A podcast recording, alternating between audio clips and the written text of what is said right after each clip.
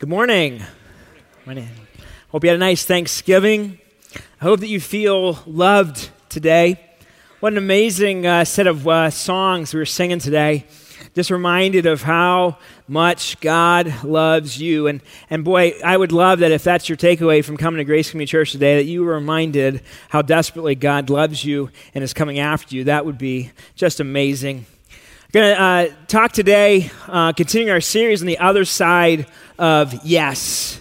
That there are some things that we can only learn by saying yes to God in this area in our life, in our life, and some, some amazing messages already. We'll start a new series uh, next week. Uh, Jim will be uh, back. If you don't know who I am, I'm Pastor Jon, and uh, excited to be with you guys today. I recently got a text earlier this week before Thanksgiving about a reminder. Uh, it was a reminder of a dentist appointment that I have coming up here soon. And uh, I, got to tell you, I, no, no offense to all my friends that are in the dental field. Um, but nobody really likes going to the dentist. You know, there's, you know, there's no reason to be scared. There's, there's nothing to be fearful of. It's just no matter what you say, like laying back and opening your mouth wider than it is intended to be opened and letting someone stare down your throat, it's just not fun. It's just, it's just not a fun thing to do. And, uh, and so, you know, so when I get this text, I'm kind of like, huh, really? Like it's time again? And, uh, you know, they don't help themselves, though, because the way they lay out their instruments when you walk into the dental, you know, office, you know, they, and I, I ask myself, I look kind of look at them, I'm like, what are they going to do with that? You know? And um, oh, I'm glad that they're arranged, you know, in a way that's easy for the hygienist or the dentist to grab. I'm glad for that. But, you know, there are other people that lay out their instruments in a way to, to try to intimidate you. We, we call them torturers. And that's what that reminds me of when I go in there. The worst is when you need to get some kind of sedation. I, and, and, you know, I am glad to not be awake. I'm, I'm, I'm, glad to not be awake while they wreak havoc, you know, on my mouth.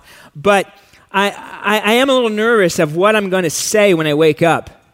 Tara and I have some really funny video of each other um, from when we each got our wisdom teeth removed uh, a while back and uh, the things that we were saying. Of course, that was us prompting each other to say funny stuff, so it's not really fair, and a lot of it's way out of context. But anyway, pretty funny video. I'm always nervous about what I'm going to say. You know, those are the mornings when you know that you're going to get sedated or whatever, where you like, I get up extra early and I read lots of scripture. You know, I read like just chapters after chapters so that when I wake up, what comes out of my mouth is like, you know, the Lord is my shepherd. I shall not be in want. He makes me to lie down in green pastures. He leads me beside the. St- That's what I want to come out of my mouth. Not like what I really thought of the person's outfit who was sitting next to me in the waiting room. I, I, don't want, you know, or what I really think about my coworkers, especially my boss. Like, I don't want that to, you know, to come out of my mouth when I'm coming out of sedation there. When, I, when my son Ethan, who's uh, 13 now, almost 14, he was four or five, so this is a while ago. I was in the, I was in the room with him he had to get some kind of procedure done and, and was getting, uh, uh, you know, kind of sedated for that. And he was starting to just say some really weird stuff. And before that had happened, he was talking to the hygienist about her shirt. She had a, a Colts shirt on. She was a Colts fan. And uh, Ethan's a very passionate uh, football fan and uh, doesn't root for the Colts. And, and so as he's going kind of in and out, he says, If you don't start rooting for the Eagles, my dad is going to spank you. And I'm, I'm like standing there, I'm like, ma'am, I am not going to spank you. Like, you can root for the Colts all you want. That's, that's really unprofessional for him to, to say that. And so, you know, I guess all that to say, like, pray for me like in about a week when I have to go to the dentist uh, that, uh, that, it goes, that it goes well. The thing about going to the dentist, you're wondering, where's he going with that? And I do have a point. The thing about going to the dentist is that often Christians think about prayer the same way. It's something that we know we should do more often, but we don't naturally get excited about it. That's true. Whether, you know, we want to admit it or not, it's something that we all know we should do more, but we just don't naturally get excited about it. It doesn't come natural to most of us prayer. I've never met a Christian who hasn't admitted, I wish I prayed more. I, have never met a Christian in all my years, and, and, and myself, I'm included in this, who doesn't have a goal in life to pray more, who doesn't think they probably should pray more than they do. And that's what we're talking today about getting to the other side of yes when it comes to prayer. Because there are some things that can only happen in our hearts and in our lives on the other side of being a prayer. There are some things, some truths that God can only teach you on the other side of being a prayer. There are some depths that God can only lead you to on the other side of you spending time with Him in prayer. I often walk away from prayer warriors inspired to pray more so that I can grow to a place in my understanding and my relationship with God that they are at.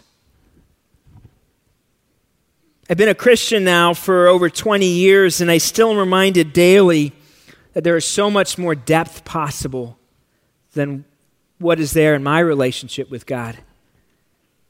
I am reminded that I haven't even begun to mine the deepest regions in my connection with my Savior, of where He could lead me if I was truly lock and step with Him.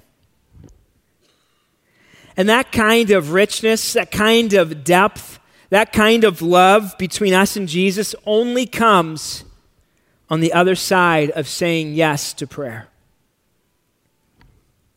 That's why Jesus' disciples said to him, Lord, teach us to pray. What they were saying was, Jesus, teach us to pray like you pray. Jesus, I want the kind of relationship with Father that you have. Turn your Bibles to Hebrews today, chapter 4, verse 16. Hebrews is towards the very end of the Bible. If you need one, raise your hand. Our ushers would gladly give you one so you can follow that along, and that'll be our gift to you if you need a Bible. this open invitation that Jesus offers for this kind of relationship that I was describing, he please hear me, it is open to every single believer. It is not reserved for only a few. But God desires that type of close, deep, intimate, personal friendship with every single one of us. And the author of Hebrews describes the difference that Christ coming into the world has made in our relationship with God as you understand the context of this verse here. We now have the ability to go directly to the Lord without any kind of priest or any other person to come between us. Hebrews 4:16 explains that. Let's stand and read it together. Just this one verse. Hebrews 4:16. Here we go. We'll read together. Let us then approach God's throne of grace with confidence so that we may receive mercy and find grace to help us in our time of need. Thanks. You can have a seat. Let us then approach God's throne, throne of grace, with confidence, so that we may receive mercy and may find grace to help us in our time of need. For most of us, we view prayer as something that we should do, as a task for us to accomplish. A couple weeks ago, our young adults were down at the lodge for a retreat, and the speaker there, Roger Pugh, who's a retired professor from Grace College and Seminary, he shared a truth, a statement that was amazing, was, was, was like new and fresh for me. He said this, I want to say it to you prayer is not an activity, it's a relationship. Prayer is not an activity, it's a relationship. That's what you see over and over in the Gospels where Jesus would pull aside the kind of conversations that he had with God, with his father, showed that it wasn't just something he was doing to kind of check it off his list, but he was pursuing a relationship with his father. There was a relationship behind it. Over and over again, we see Jesus pulling away from others in order to spend time with his father. And that's what you see here, the author of Hebrews, Hebrews describing. The message version translates this verse, Hebrews 4:16. It says, "So let's walk right up to him and get what he is so ready to give. Take the mercy and accept the help." I love the relationship. Just walk right up to him and just take what he's willing, what he wants to give you. Accept the mercy and the help. It's all about a relationship, and prayer is how we communicate with our Father who loves us so much. It's interesting that every faith has its own form of praying. From remote tribal villages and islands way off in the ocean, have a connection with their God, some way of communicating to the ancient Aztecs and Incas from Central America, and their relationship, their connection to their God, to even modern day Muslims today who stop five times to pray every day. Prayers across all faiths. Even atheists finds, find ways to pray. Do you know that during the, the height of communism in the Soviet Union, that Russians were encouraged to come to this uh, hall where there was this large painting of Joseph Stalin. And there they were encouraged to sit in this chair when they had to make tough decisions, when they felt pressure at work or from their family, to come sit and to think about Joseph Stalin to find strength and wisdom. Even atheists find ways to pray. The person who doesn't have any thought or any relationship of God or with God, when they are in a crisis, their thoughts turn to prayer. God, help me. God, help us. They cry out to God because there's something inside of us that wants to communicate with the God who created us and made us. And you know that the, even the, the root, the, the root of the Latin word for prayer is precarious, which is interesting because that is the cousin to our word precarious. And prayer is what we do when we are in a precarious situation. Prayer is what we do when we are in a desperate situation. And isn't that when we are the best prayers? When we are desperate for God's help, when we recognize how much we need Him, when we recognize that, that we can do nothing without Him, that is when we become the best prayers, when we are precarious. The trick is that we forget how desperate, how precarious our lives really are. This week I had a cold. My wife calls it a man cold because when I get one of these, I can't do anything. I'm incapacitated. and it's kind of crazy how fragile we are as humans. That just a little bit of a cold just takes us off our game. We really are fragile. But we miss that, and then we miss our need for prayer, our need for God. Why is it so hard to get to the other side of yes in prayer? Let me give us a couple reasons to consider that I thought about here this week. And there are lots of reasons, but here are a few. Number one, I think advances in science and technology make it hard for us to pray. We don't look to God for weather help anymore, we just check our app. We, we don't cry out to God to heal our sicknesses, we call an ambulance.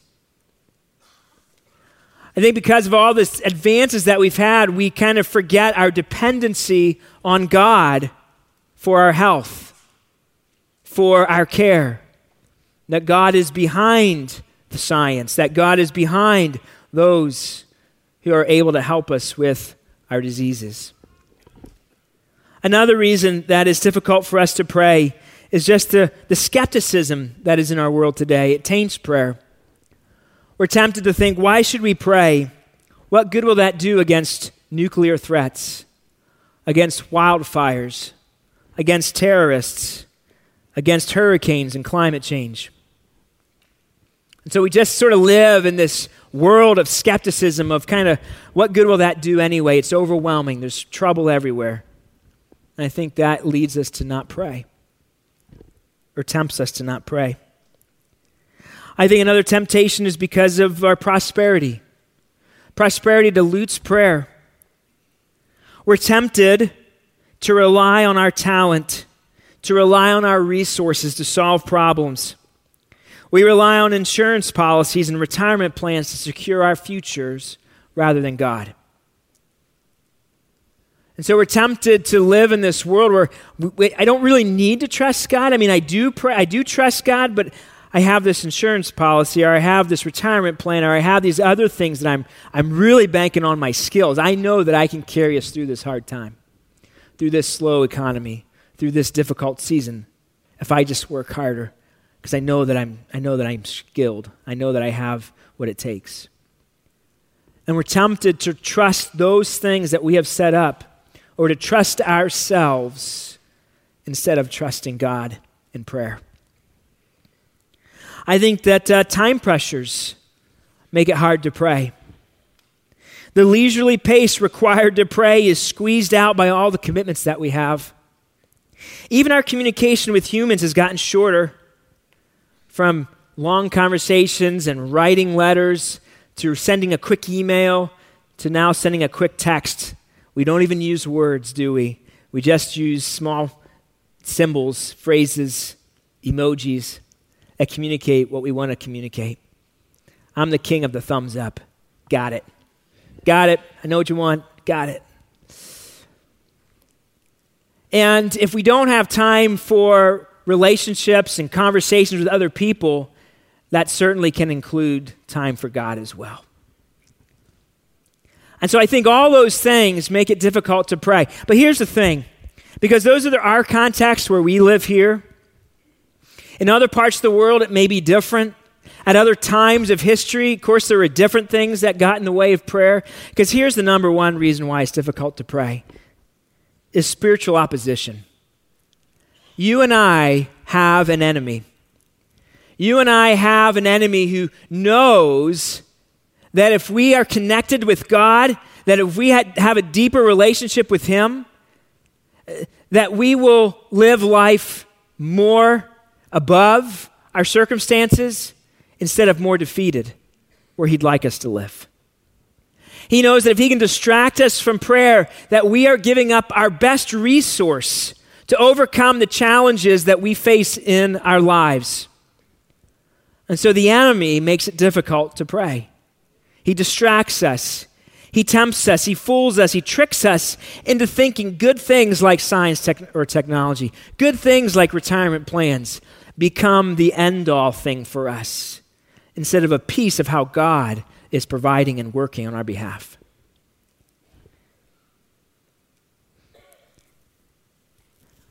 Let me read Hebrews 4:16 one more time.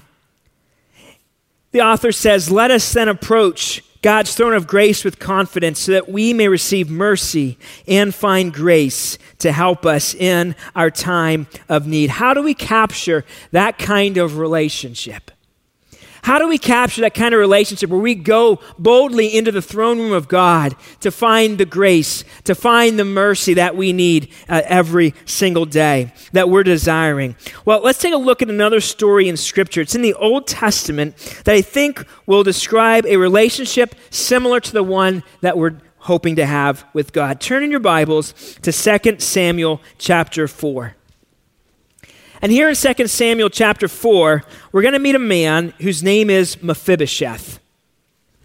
And Mephibosheth is an interesting character in Scripture. Perhaps you've heard of him before. Uh, he has an interesting name that's sort of hard to forget. But here in chapter 4, we, we meet him. He is the son of Jonathan, who is the son of King Saul, the king of the nation of Israel. And so Mephibosheth is Saul's grandson. Saul, who was the king, his heart becomes so hard and evil towards God that God actually has a plan to replace him and to change uh, the king to David, to change the nation of Israel over to David. And so, here in, in a terrible battle in, this, in the valley of Jezreel, both Saul and Jonathan are killed. And Israel falls to the Philistines. And so here, we're, we're going to meet Mephibosheth here in a second. Under this defeat, little Mephibosheth loses his father, loses his grandfather, and now he loses his future as well. And in the midst of that, he also loses his ability to even walk. Let me read for you verse 4 of 2 Samuel 4. Jonathan, the son of Saul, had a son who was lame in both feet. He was five years old when the news about Saul and Jonathan came from Jezreel. His nurse picked him up and fled, but as she hurried to leave, he fell and became disabled. His name was Mephibosheth. A difficult start to life for this little five year old boy. David becomes king in the next chapter, in chapter 5. And in the next couple of chapters, David is establishing his kingdom here. He defeats the Philistines, uh, takes back the nation of Israel, and establishes uh, the nation way beyond anything that Saul had ever done. And in chapter 9, he asks a question. He secured, has secured the kingdom, and he's sort of reflecting and remembering. And so he asks in verse 1 of 2 Samuel 9 he says, Is there anyone still left of the house of Saul to whom I can show kindness for Jonathan's sake? Now there was a servant of Saul's house named Ziba. They summoned him to appear before David, and the king said to him, Are you Ziba? At your service. The king asked, Is there no one still alive from the house of Saul to whom I can show God's kindness? Ziba answered the king, There is a son of Jonathan. He is lame in both feet. Where is he? the king asked. Ziba answered, He is at the house of Machir, the son of Ammiel in Lo-debar. So King David had him brought from Lo-debar, from the house of Machir, son of Ammiel. Here we meet Mephibosheth again, and we pick up the story. As David is considering and remembering the time of his friendship with Jonathan, he is looking for someone that he can show kindness to on Jonathan's behalf, his dear friend. But Mephibosheth doesn't know that. Long years after Jezreel, Mephibosheth has grown and he receives this letter where he is to come see the king. And you probably can guess, if you think long enough, what he thought might be happening. It's long been sort of the, a, a known thing that when one king's dynasty was taking over another king's dynasty, that that new king would kill off everybody that had any kind of claim to the throne. And so that is what's going through Mephibosheth's mind as he gets this summons to come visit King David. You know, he was wondering probably, maybe David didn't know about me. Maybe he had forgotten about me. Maybe he had felt sorry for me because he had heard that I had lost use of, of my legs, my feet. Maybe for whatever reason, he thought, he, he's not going to. And then he gets this letter, he gets this summons, he gets this messenger who comes to his house and says, The king wants to see you. He was washed up. He had nothing to offer King David. Why would he possibly want to see him other than he wanted to take his life. In Mephibosheth's mind, there was no other reason for this visit. In a time where those who were disabled were ostracized, Mephibosheth had nothing to offer King. Perhaps he even said, I, I, never asked him for anything. I never did anything. Why does he want to see me? Let's see what happens in verse 6 when they meet. When Mephibosheth, the son of Jonathan, the son of Saul, came to David, he bowed down to pay him honor. David said, Mephibosheth, at your service, he replied. Don't be, what's the word? Afraid, David said to him. For I will surely show you kindness for the sake of your father Jonathan. I will restore to you all the land that belonged to your grandfather Saul, and you will always eat at my table.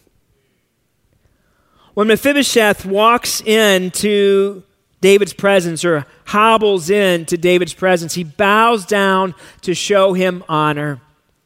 He is worried about what the next words out of David's mouth are going to be.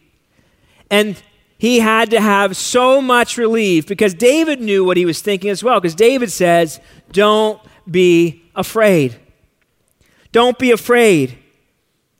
The king of Israel offers hope to a ruined man and offers him amazing opportunities beyond his wildest dreams. Look at what he promises him in verse 7. He says, I will show you kindness for the sake of your father Jonathan. He offers him kindness. He says, I will restore to you all the land that belonged to your grandfather Saul, which was a lot of land. Saul was the king.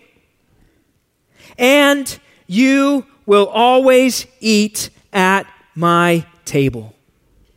Amazing promises that David offers to Mephibosheth.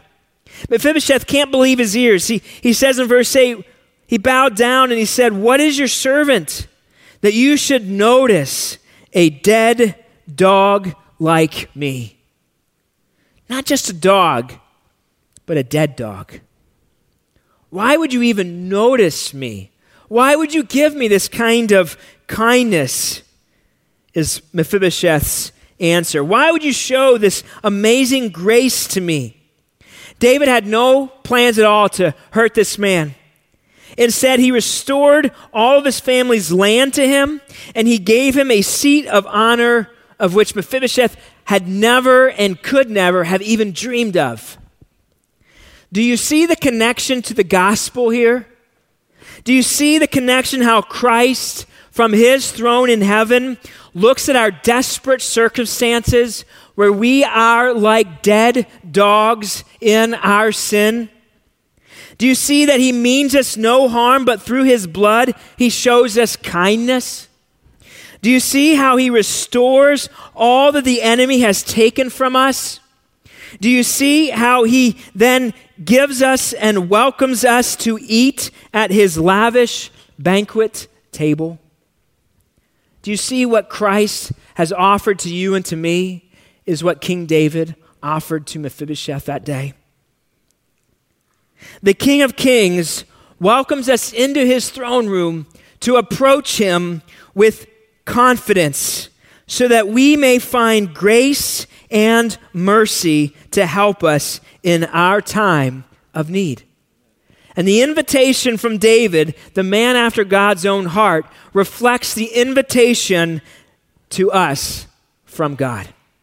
The same invitation is open to you that was open to Mephibosheth.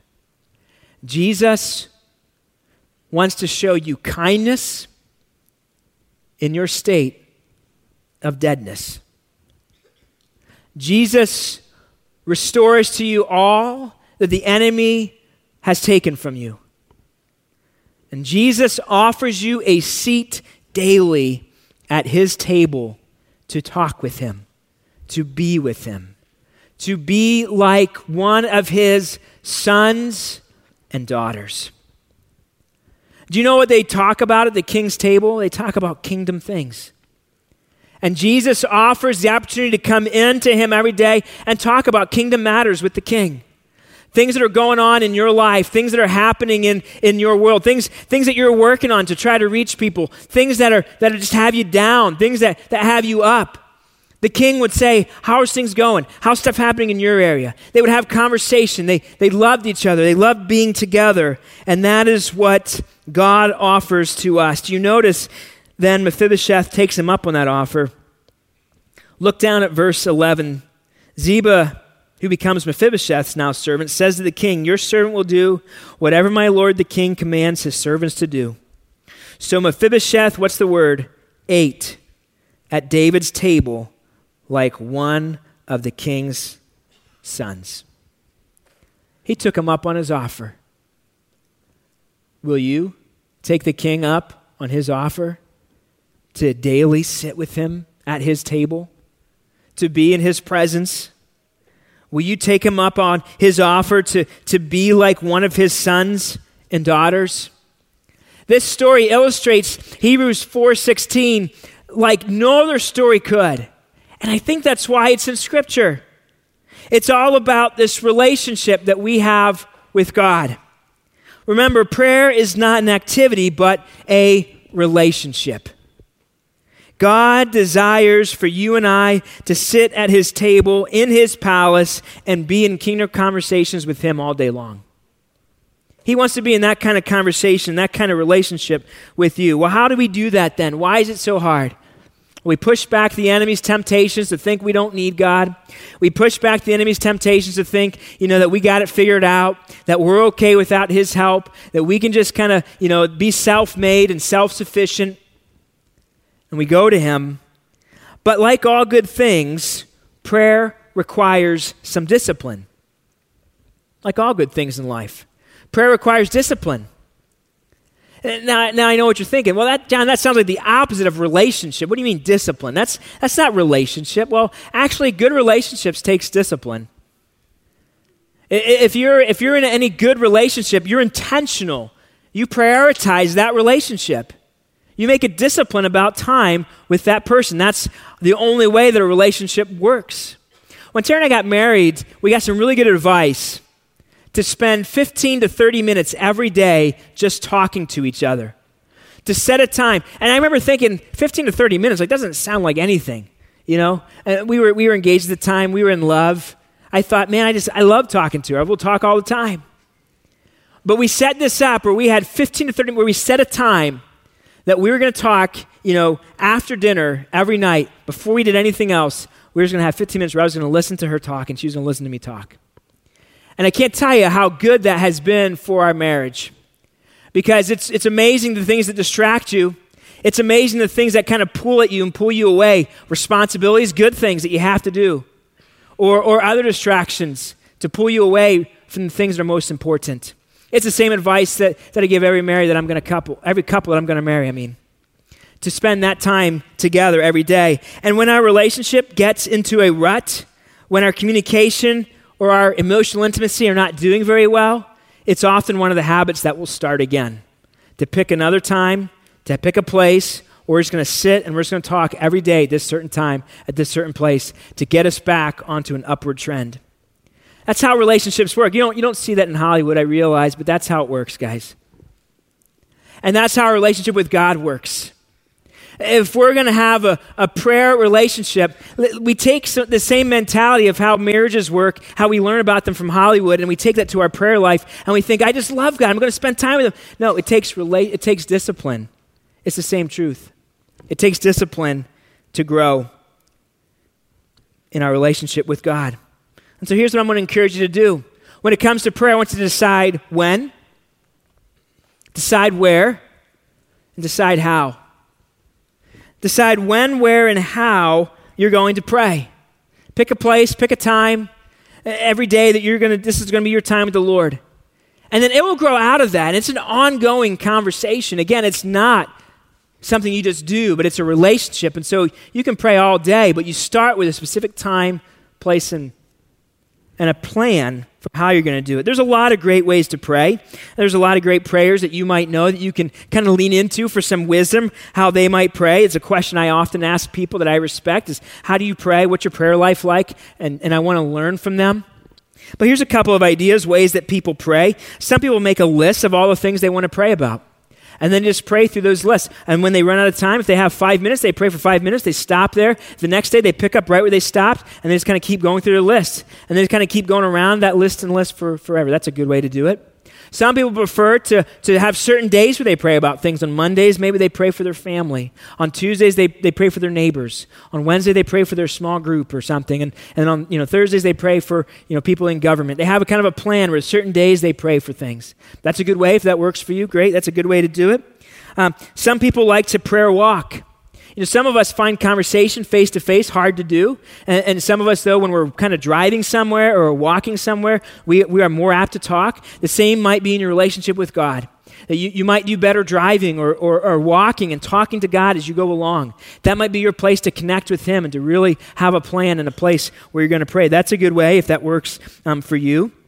Uh, an- another way to kind of spice up, sort of, you know, kind of grow your prayer life is if you find a list of uh, biblical names for God or titles for God or attributes of God in Scripture, and there are many, many, many, many. You can, you can Google and find out kind of um, different names of God from the Scriptures. And then to take one every day and just sort of reflect on it. You know, God uh, is called uh, our shepherd. And you might just take a few moments to say, God, you know, and talk to him. Why, why, why are you a shepherd? Or, or I'm so glad that you're a shepherd. God, it, it's not, you know, when I think of sheep, they seem really, they seem really dumb. God, why, why am I compared to sheep? God, it seems like it seems like a shepherd, you know, has to do everything for a sheep. You know, is that how our relationship is? Oh, okay. Yeah, I get that and you take time and then you take another you take another name for god and you, you kind of wonder why that and you just talk to him and that might be a way to grow your relationship with him. It's just to praise him for all these attributes of god or all these names of god. And there are so many more ways that you can pray but those are a couple to maybe get you started to, to decide when, to decide where, to decide how. But remember, the key, even in a discipline, is that prayer is a relationship that is God inviting you in, that He wants to talk with you. And then beyond that, besides praying with discipline, then you pray when the Spirit prompts you. You could be talking to a friend. You could be driving along in a car on a run through the woods, about to go into a big test or a big presentation, just thinking about something. And you just close a conversation that you have. You say, God, man, you hear all that stuff we were just talking about, and, and you know that we need your help. And, and, and you just take those things right in the middle of a conversation to the Lord. Prayer is not an activity, instead, it is a relationship. And here's what I want to remind you most of today you have a father who wants to spend time with you. You have a father who wants you to come to him for help, for grace, for mercy. As I reflected uh, this week, I've, I've been given a small, I've kind of been given a small glimpse of what this looks like as I've thought about my own kids. I have four of them. We recently got a family photo taken. And uh, that's a good looking bunch right there, isn't it? But I got to be honest family photos are not how life usually functions. We're all smiling and looking at each other, and we look great. That's not how families function, at least not mine. Maybe yours does. There's a, there's a lot of uh, running around, there's a lot of trying to figure out schedules.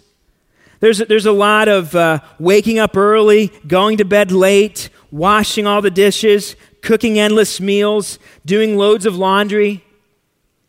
There's a lot of that that goes into to make it work. It's a team effort from everyone in our family to make our family work, and it's usually not very pretty. There's also often miscommunication, misunderstandings, where you need to then figure stuff out and talk it through again and again and again.